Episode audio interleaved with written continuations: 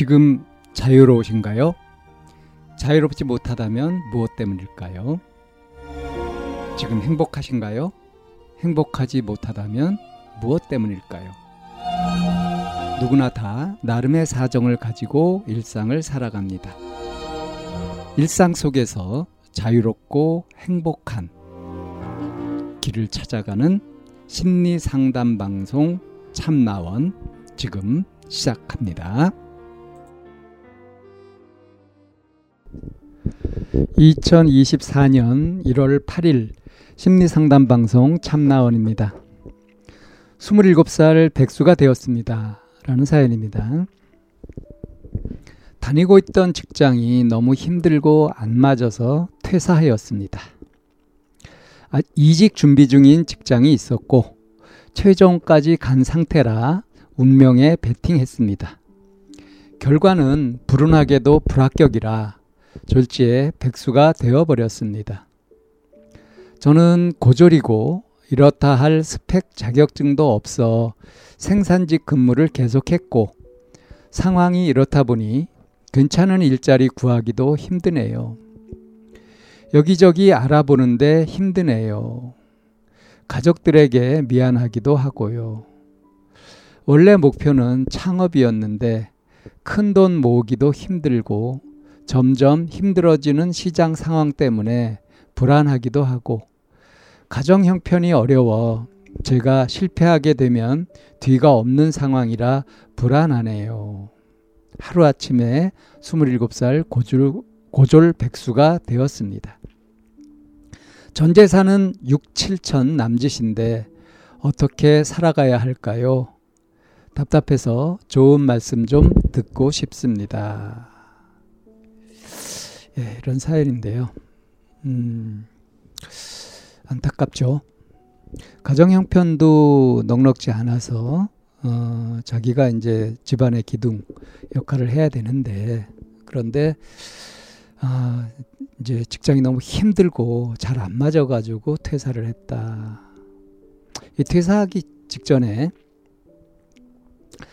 어, 이제 이직하려고 준비 중인 직장이 있었고 이제 최종까지 최종 면접까지 간 상태라서 아 되겠지 하고 그런 기대를 갖고 이제 운명에 베팅했다 이렇게 표현을 했는데 그러고 이제 과감하게 그만뒀는데 이제 불운하게도 불합격이었다. 그래서 이제 졸지에 백수가 되어버렸다. 뜻하던 바는 이게 아니었었던 거죠.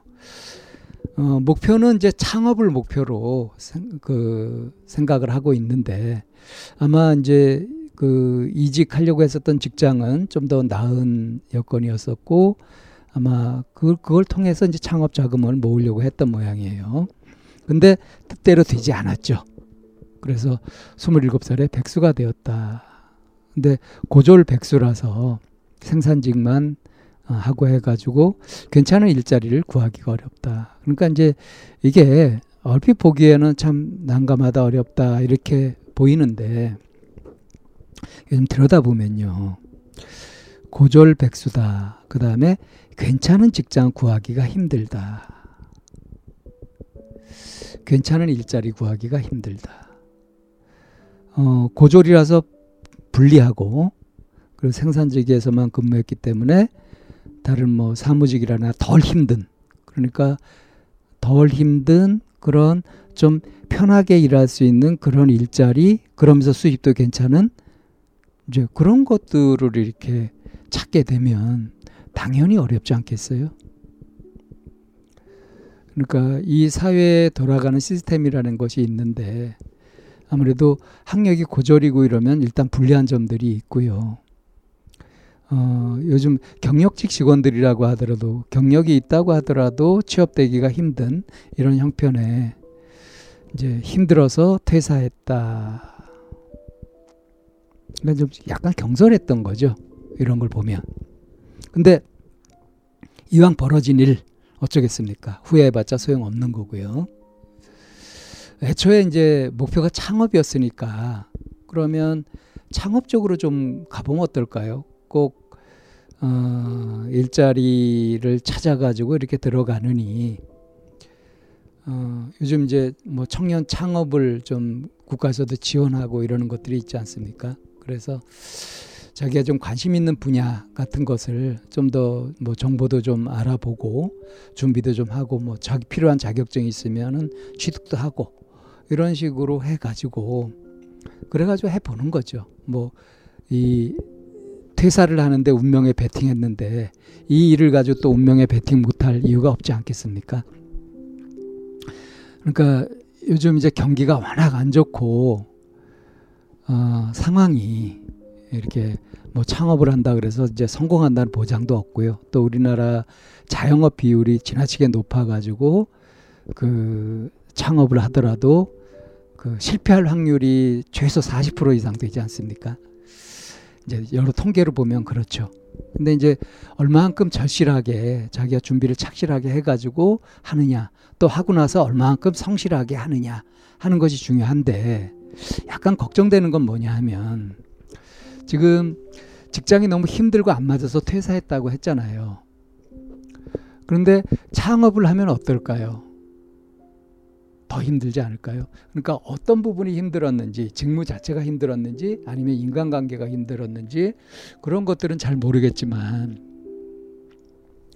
사실은 직장인으로서 월급을 받으면서 일을 하는 것이 자영업을 하면서 뭔가 이렇게 운영하고 하는 것에 비해서는 훨씬 더 단순한 일이고 간단합니다. 자영업은 자기가 온갖 것들을 다 챙겨야 되거든요. 신경 쓸 것도 굉장히 많고. 그래서 만약에 이 직무가 어려워가지고 그랬다, 그것이 힘들었다, 그러면 자영업을 해가지고 실패할 확률은 훨씬 더 커지는 거죠. 어, 뭐, 인간관계에서 어려움이 있었고, 뭐 부당한 지시가 왔다든가 뭐 그래 가지고 그 무슨 부조리 뭐 이런 것 때문에 어려웠다 그렇다면 이건 좀 얘기가 다르지만 이제 어떤 것들이 과연 힘들었을까 하는 거 하고요. 그러니까 여러 가지로 신경 쓰고 뭔가 계획하고 밀고 나가고 하는데 어 이제 생산직 직장인은 사실은 그 뭐 중요한 결정을 한다든가 뭐 그런 것들은 많지 않잖아요. 비교적 단순한 그런 일들을 반복하고 이제 만약에 이제 그런 것들이 적성에 잘 안 맞아가지고 좀 창의적이고 자기가 의욕을 가지고 주도적으로 할 수 있는 일을 찾았다. 그런 것에 의욕을 가지고 할 수 있다. 그런 거라고 한다면 아예 생산직을 그만두고 그리고 창업을 해가지고 모험을 해보는 것이 의미가 있을 수 있습니다. 하지만 어, 사연자도 얘기했듯이 경기도 안 좋고요. 창업해가지고 성공할 확률도 그렇게 적고 이러기 때문에 남들처럼 그렇게 생각해가지고 되는 것도 아니고요. 근데 남들보다 못하게 해가지고는 더욱 안 되지 않겠습니까? 그러니까 그 마음속에 어떤 간절함, 절실함 이런 것들을 좀 다잡고 해야 되지 않을까 싶어요.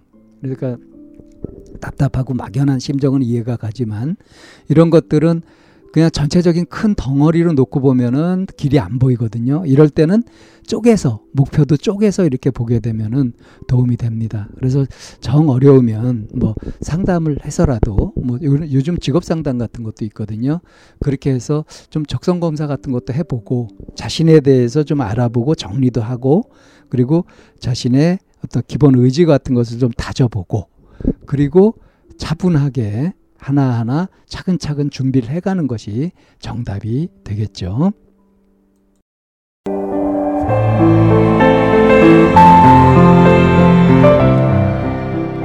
이 상담 방송은 마인드 코칭 연구소에서 만들고 있습니다. 상담을 원하시는 분은 02-763-3478로 연락을 주시면 안내를 받으실 수 있습니다.